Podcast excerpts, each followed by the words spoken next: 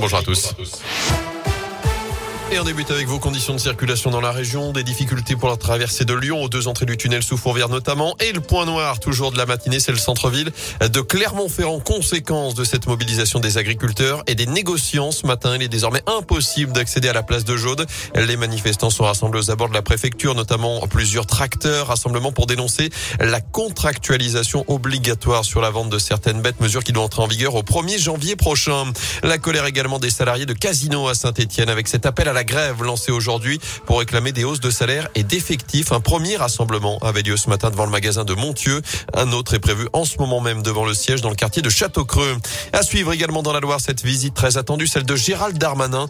Le ministre de l'Intérieur se rendra cet après-midi au commissariat de Firmini où quatre voitures de police ont été incendiées devant l'établissement ces derniers jours. Gérald Darmanin qui se rendra dans la foulée au commissariat de Saint-Etienne pour rencontrer là aussi les équipes et faire le point sur l'avancée des travaux du site. Dans l'actu, c'est parti pour la vaccination des enfants. On vous en parlait hier sur Radio Scoop. Le ministre de la Santé, Olivier Véran, a donné son feu vert pour la vaccination des 5-11 ans contre le Covid. L'un des parents au moins doit donner son accord, être présent au moment de l'injection. Vaccination qui reste facultative pour cette tranche d'âge. Les créneaux de rendez-vous ont été ouverts dans la journée hier et les premières injections sont faites dès ce matin, notamment à Clermont-Ferrand où Thierry Orliaga, le responsable du centre de vaccination de Polydôme, a prévu un circuit spécifique pour les enfants à l'écart des adultes. C'est un parcours un petit peu particulier. Ils ont d'abord une consultation avec un médecin. On va les vacciner. Vaccin euh, Pfizer euh, pédiatrique, qui est facilement identifiable par rapport aux autres parce que la couleur du bouchon n'est pas la même. Et le dosage n'est pas le même du tout, puisque c'est 10 microgrammes pour les vaccins pédiatriques et 30 microgrammes pour les vaccins pour adultes. Ensuite, pour savoir s'ils ont besoin d'une deuxième dose ou pas. On leur fait une sérologie, un TROD, et du coup après ils ont comme les autres un quart d'heure de surveillance, donc euh, ça en compte à peu près euh, oui entre 20 et 30 minutes par enfant.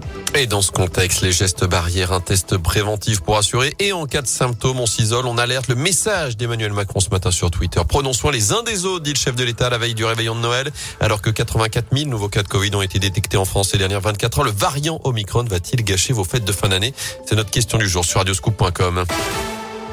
En foot, une dernière gâchée avant les fêtes. Les Verts sont toujours derniers de Ligue 1 après leur défaite 1-0 face à Nantes. Hier soir, Geoffroy Guichard, Lyon est 13e après son nul face à Metz un partout.